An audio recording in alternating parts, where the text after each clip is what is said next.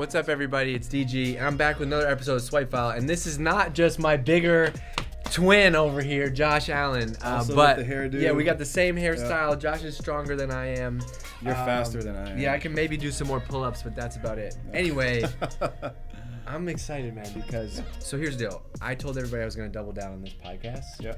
and do more of it. And I think the thing that I was screwing up is like I think what's so fun about working at Drift, for example, is I'm a marketer doing marketing to marketing people. hmm And we're using our own product, and I'm Mhm. like, wait, there's so many lessons that like our best content I think here is when we just talk about what we're doing. Yeah. So I was like, shit, why have I not just texted Josh and said, let's do a podcast? Let's- uh, So all right, so let's do this a is overdue. This is It's overdue. So I, I have like a million I have a million things I want to ask you, but obviously this is like we take this conversation wherever. But Yep. I want to. So you you started off like you started your career in sales, right? Mhm. And I don't really want to go unpack your career, but I want to talk about like the role of. So you're the CRO at Drift, Yeah. right? Did you see that like if, five years ago, if you were to say as a VP of sales or whatever, like was a CRO role a thing? Like where did this come from? Not really. It was a, um, you know, it was funny because you'd look at, uh, you'd look at organization trees. You go back, I don't know, five to seven years ago, and the highest level you got to in sales was SVP of sales. Like SVP of global sales was what you were going for. And at my past companies, like that, that's what the roles were, and that's what you were striving for. And then as, as SaaS just became pervasive, um, there was so much more of a focus on revenue versus bookings, and Mm. so I think it was a way uh, for SaaS companies to say, remember, it's about the long-term outcomes of what's happening with revenue. So there's a bunch of different components of that. It's not just the acquisition and what you're doing for sales up front, but it's good account management, it's customer success, it's the onboarding experience for a customer. So it was like I think the the introduction of the CRO title sort of lengthened Gotcha. the responsibility for the whole customer journey as opposed to just just the selling aspect that happened in the middle. So to go back what you said about like revenue versus booking. So in, in the old world, you would just book as much deal, book as many deals as you could. Yeah, That was the job. Get it up on the whiteboard. That was the goal. Get the booking on the board. But then, and we've had you know early days of drift. Like we spent a lot of time with like with Mark Roberge, for example, and Mhm. he talks about you know his his his methodology, and that's when with kind of a funny conversation we just came out of, which is more like product led growth stuff, right? Mhm. Where sales started to be more incentivized for the success of an account. Yeah. and that's where these c- things kind of blurred. Yeah, exactly. It, it, it's I think because like revenue is the outcome. It's the Yeah. outcome for the company. It's what the CFO is focused on. In public companies, it's what the market is focused on. Is they want to know what are you actually generating for revenue as a company. So it, I think it was a way of of um, kind of subtly making sure that whoever was responsible for the in the sales org was focused on a better long-term outcome as opposed to just that moment in time where you get a booking done because there's a lot of work that happens Yeah. after that So how do you like in your in that role? How do you stay sharp on all these things, right? Because I think it's it's one world if you're like I run a sales team, their job is to sell, but Mhm. like you're very involved in, you know, you know what's going on in marketing, you know Mhm. what's going on in, in customer success. Like how do you how does that play out into how you run your days? Mm-hmm. Good question. Because I think it would be really easy for you to just be like, I own revenue. We're gonna, you know, Yeah. we're gonna book more. Because like you're never.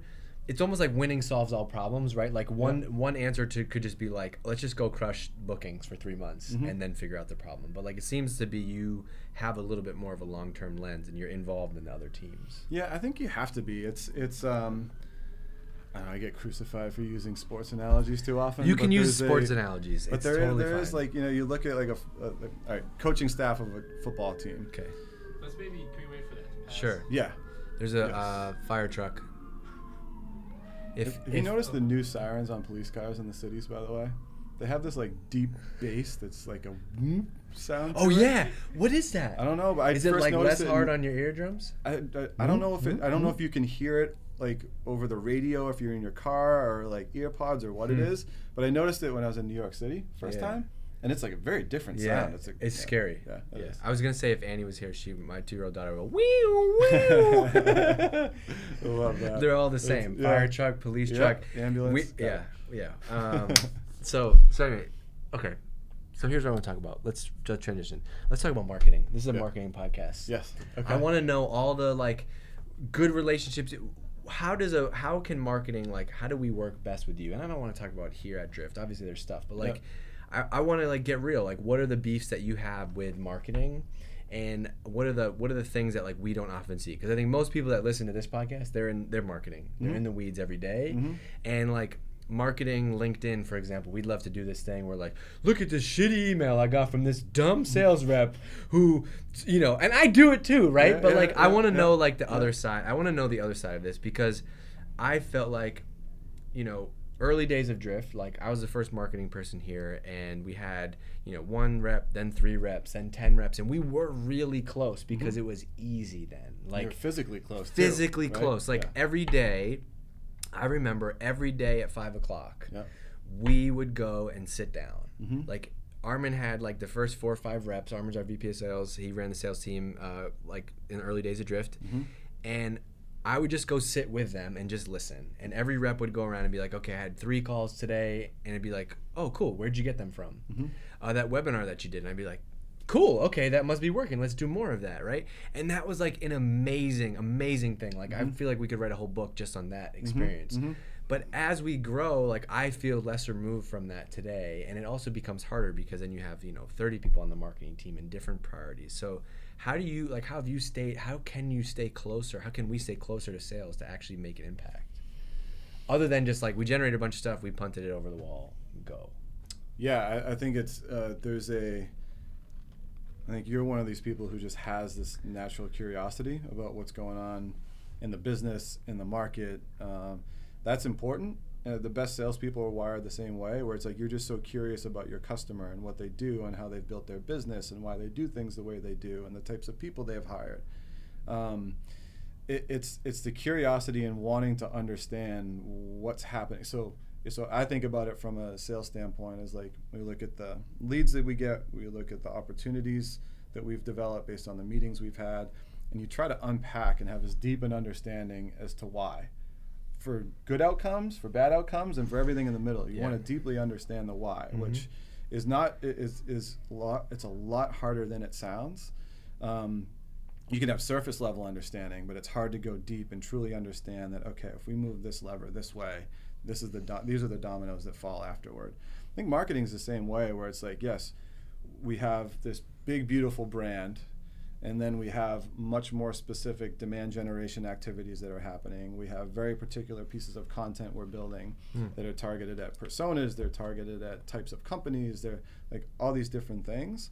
It's it's the want to understand what each of those is generating Yeah. and what types of outcomes they're generating and where we could actually develop better content or or when is the time to pivot a little bit and start to focus on a CMO or an executive of an enterprise and offer a different layer of like it's it's so I think where where marketing teams are successful and sales teams and, and frankly most types of functions is when there's that deep curiosity and want to understand the results that are happening within the business. I totally. I think that I talk about this a lot on this podcast. Is like, I think that curiosity is the number one skill in marketing, Mhm. and for me, it's like actually a gift and a curse because it means I can never like. I can never just let something Never go. shut it off. I need to know Yeah. like why why is he using that camera and that camera? Yeah, yeah, You know, yeah. but and it's just like I can't ever turn off. Yep.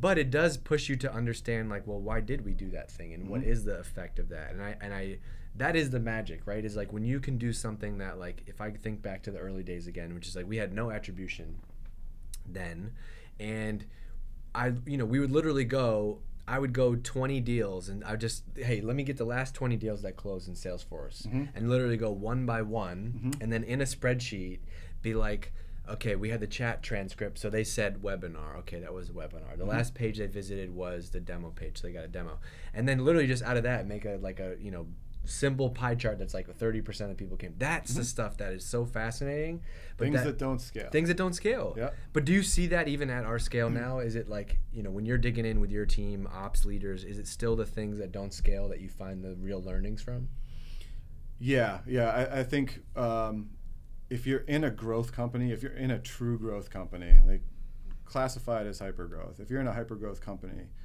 you should be breaking things left and right, which means that you have to do things that don't scale because you're not going to have the systems and the processes in place Yeah. already. yeah It, the learnings come from things that don't scale, and so it's you know give an example of um, our sales process. we built the sales process for a largely inbound sales motion with the expectation that a customer was a certain percentage of the way down the buying funnel. As we've grown as a company and have moved our business up market because that's where we're being pulled, we had to change our sales process to adapt to that. But you have to you have to learn the breakage. Yeah. You have to start to implement deal by deal Yep. pieces of a future process and then say, all right, this is working. Mm. Let's now layer that in. Let's scale it Yeah. across the whole team. That's a super interesting learning, right? Because I think it's amazing how much you learn from being here and, and doing it and Mhm. doing stuff. And so the learning of like, yeah, we used to just have people that would show up on our website and say, hello, I'd like to buy now, right? Yep. Totally different sales motion than like, go to this webinar about three demand gen strategies you're going to need to know by 2025, Mhm. right? Like one person is ready to buy now, one person is not. Mhm. And it's a totally different profile of lead and person that you're going to need to work that. hmm Um, and it was different because it was like early days. They were like, I want to test what this thing is. Like, what is this thing that Drift keeps? Up? Why do I see DG's face everywhere? Like, I need to go try this thing. Do you know that the biggest argument Armin and I used to get in would be like there was too many leads. Uh, uh, okay. yeah. So Yeah. Armin, I love you, but Yeah. that was the argument that we would get into a lot, and and and it is funny because this is for me. Uh, it was the first time like being in a marketing leadership role and, Mhm. and having like full responsibility for that. And so it's amazing because until until Drift, I'd only like read and read in books and podcasts the jokes about the beefs between sales and marketing. Mhm, mhm. But then when I was in that seat for the first time, I'm like, holy cow! You can see how this thing that you might joke about how marketing and sales are don't have the right incentives. Mhm. You can see how that totally plays out Yeah. Because we do feel like you are totally two totally different people, right? Yeah. Like you're measuring me on leads, you're measuring this other person on deals. Yep. Why would I not just generate a bunch of leads and Right. kick them over the wall and be like, "Look, boss, I'm doing my job. Why aren't you doing yours? Why aren't you doing yours?" Yeah. But I think then it does take like I think the only way that I saw through that was actually sitting with the actual sales team. Mhm. Because no spreadsheet, no Salesforce report is going to show you that. Mhm. But then you have an you have a rep here that's like, "Look, I know you're arguing this point right now. Just come on a call with me tomorrow." Mm-hmm. Yes. And I'd be like, "Okay." And that was like when things changed for me as a marketer because you get on a call and all the cute little d- decks and designs and taglines and stuff that I had made as a marketer, now I'm being forced to actually get on the phone Mhm. and make that case. And then Mhm. you hang up the phone and you and the sales rep is like, "See why we need that deck? Mhm. See why need we need that updated case study?" And you you feel that firsthand, which is you don't get that from a, a spreadsheet. No, you're absolutely right. And it's and I like I think uh, what we all appreciate about you here and our marketing team is Yeah, the come on, willingness. Is the willingness to want to get on calls, want to talk to customers, want to want to really understand Yeah. uh, what they're trying to get. Well, I think honestly, like I would even even if I didn't want to do that, and we weren't just curious people, like I would want to do that as a defense mechanism because salespeople ask for a lot of stuff, Mhm. like decks and this and that, and so I think it is one way. The lazy way is saying like, no, we can't make that. Yep. But also the Or lazy, saying yes or, or exactly, or also the lazy way is saying Yeah, yes. yeah. Because then you just spend your day being a yes man to the sales team, Mhm. but you don't actually know what's working. Mhm. So to be someone who can roll up your sleeves and get on calls and listen, and now there's you know we use Gong for example, it's amazing, right? It is. And so good. you don't have to. I don't have to be like I'm on calls from two to four. You can listen to them on your walk. and the exact types of calls you want to listen to. Yeah. Yeah. And I think one of the one of the marketing lessons that I learned from DC in the early days of Drift, uh, just marketing in general, was like he always said like you just use their words, Mhm. use their words. Whatever they say, we could hire some consultant, pay him fifty grand to come in and do a messaging exercise for a company, Mhm. right? Or you could listen to five or ten calls and you're going to hear exactly what they say, Mm-hmm. and then be able to spit that back. And if you say them. it back to them, if you read Never Split the Difference? yeah, yeah, It's mirroring. yeah. Yeah. Chris Voss, I would have no Yes. chance against that guy. No, I don't think any of us would. It's amazing. but but I think that that's the that is the that is the stuff that like so I, I wrote this note while you're talking earlier because I want to talk about I want to talk about sales enablement a little Mhm. bit Mm. and the role the role that marketing plays in sales enablement Yeah. because I think it, it's it's a lo- it's a big ask at a lot of companies but I think it, it- what most marketers that I know at least we boil it down to is like sales team needs another deck Mm-hmm. And I think it's also hard because it's harder to measure. Like you do, you do something new on the website, you can pretty quickly measure lift in conversion. Mhm. But in investment in sales enablement, that's going to take longer to measure the the lift in close rate, right, Yeah. or win rate. Absolutely. So let's talk about like give me give me the like what would you have in a dream world of sales enablement from a marketing team?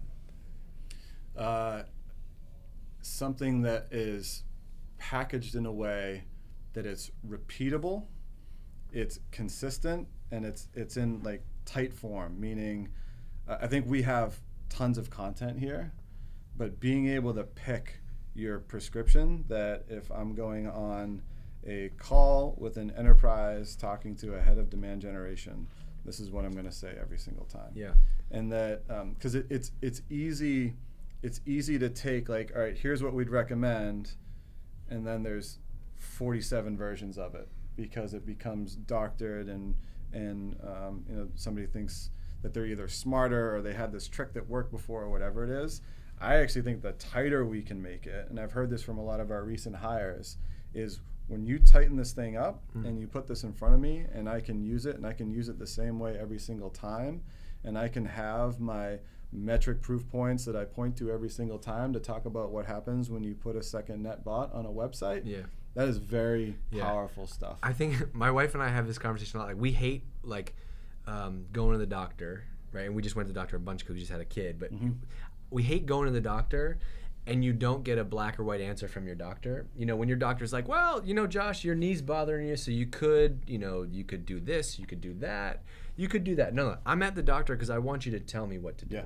Right. And I think that's a good analogy for like what you mentioned about the prescriptiveness. Like, tell me what I should do next. I mean, our customers ask us for that. Tell Like, me. Tell me what I'm supposed to do.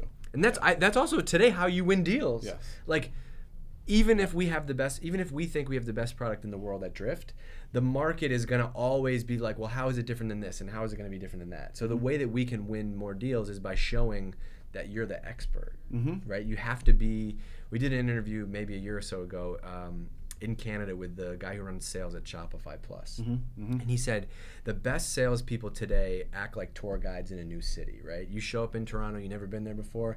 Hey, I'm Dave. By the oh, you like steak? Okay, then you got to go to this mm-hmm. place, right? That's what you want. Mm-hmm. That's what the best salespeople are today. And so I think your your point is like, how can a marketing team figure out what you need to run effective tours? Abs- and the same if you but if you go on that tour twice, you should hear the same thing. Yeah.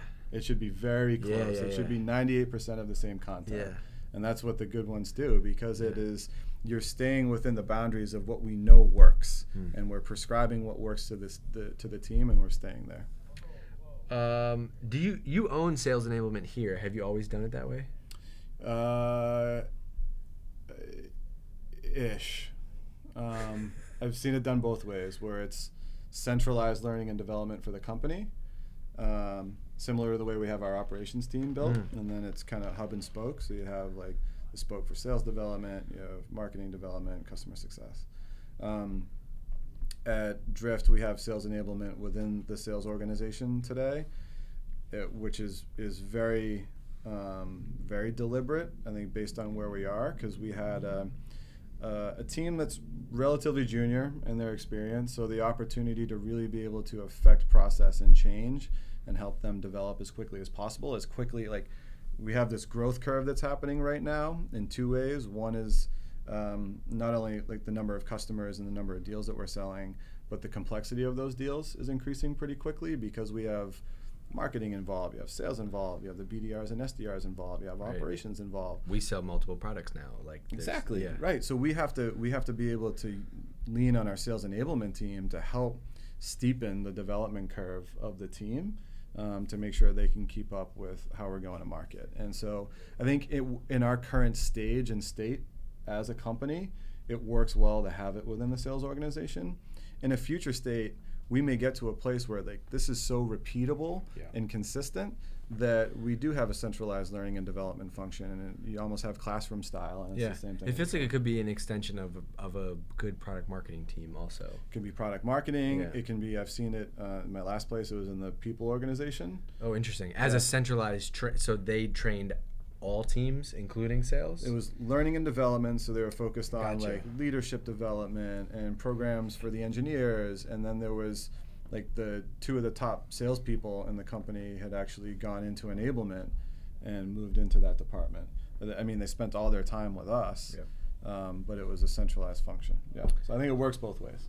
How do you? All right, we we maybe do like five more minutes, but I want to talk about um, marketing. This is less about you as yeah, less as you as like a sales leader, more just as an exec. Mm. how do you market? How do you how do I market to somebody like you today?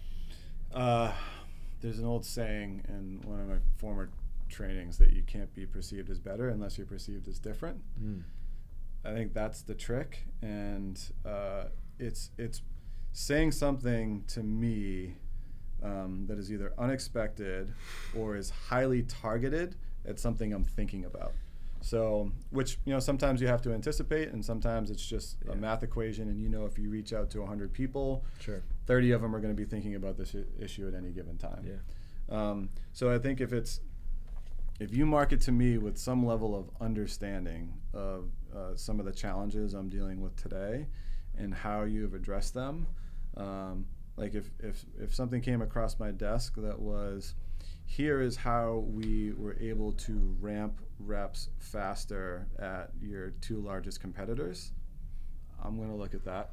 Yeah. That's pretty interesting. Yeah, there's. I think there's one emotion there that works almost in, in in any type of marketing, and it's like this. I don't know what exactly what it's called. There's probably a real name from somebody smarter than me, but uh, I call it like kind of like the keeping up with the Joneses effect, which is like you want to know what those other two companies It's are FOMO. doing. It's Oh, pure FOMO. Wait, they're doing that? Yeah, yeah. Why are we not doing that? Yeah, Why are they using this? yeah, Yeah. It's like, what did I miss out on? What did I miss out? what- and yeah. it, it might not even be right, it may not be, but it's gonna get you the conversation. it's going to get you the conversation. It's going to get you to explore it and understand it. Yeah. Do you think that, separate from execs, though, do you think that, God, this is a leading question, but there's no other way I can ask it. But I think that as a marketer, I think that marketing is getting so much harder than it used to be. hmm And Why I do you think that? because I think that there is like an infinite amount of supply out there in our mm-hmm. industry, and the and we, and perception to me as a marketer, perception is everything. Mm-hmm. And so you see the Scott Brinker's Martech landscape slide. You know, you see there's seven thousand SaaS companies in our space. Even though we think that we are the most differentiated company at Drift, n- very few people outside of the company believe that mm-hmm. Just because you look at the sheer stuff in the market, mm-hmm. right? So there's like a there's just so many other products and things that are claiming to do the same things, mm-hmm. similar. On top of that, we're also just bombarded by as people by information on every channel, right? Mm-hmm. Like I am addicted to my phone in a way that I wish I could not be addicted to it, right? Yep. Like I'm on Instagram, YouTube, podcasts, email, Twitter, LinkedIn. That's all in the last 20 minutes, right? Then you're watching Netflix, you're on Amazon Prime. Like we're also being bombarded with information as a consumer. On top of that, then marketers, everybody has a podcast, everybody has a blog, everybody has events.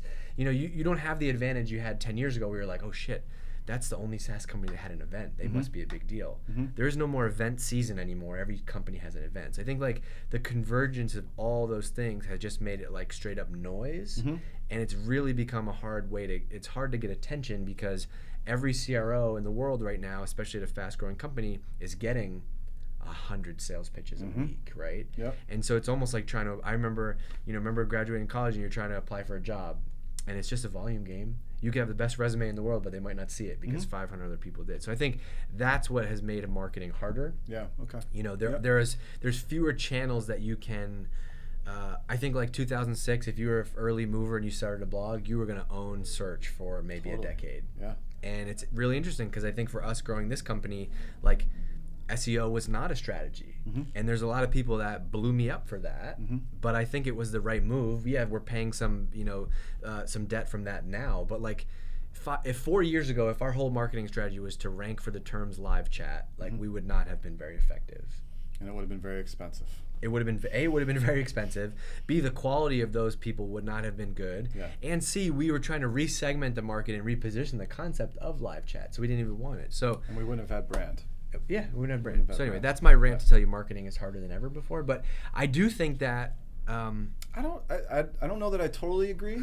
go ahead this All is why you're Uh, here yeah, yeah. I don't know that I totally agree with it being harder. I think it's different. okay where it used to be um, it used to be that you needed some sort of a major episode or Hmm. something that was happening to capture somebody's attention. There were more like big hit forums. So it's like your example, if you were one of the first ones to have a blog and somebody landed on that blog early days, it's like, whoa, Yeah. that's something I haven't seen before. They're keeping it fresh. There's new content. This is valuable. It's interesting. yeah all right, you have an event, and that is a major episode at that point Yeah, because yeah. there's not a lot of other like channels. Right. Or or you only had uh, you had that big product launch once every six months. Big product launch, or you had the, Okay, the one you. time you dropped in Seattle every year, and you're gonna you were looking forward to that event because that's when you learned about what was happening, whatever your industry was. Yeah.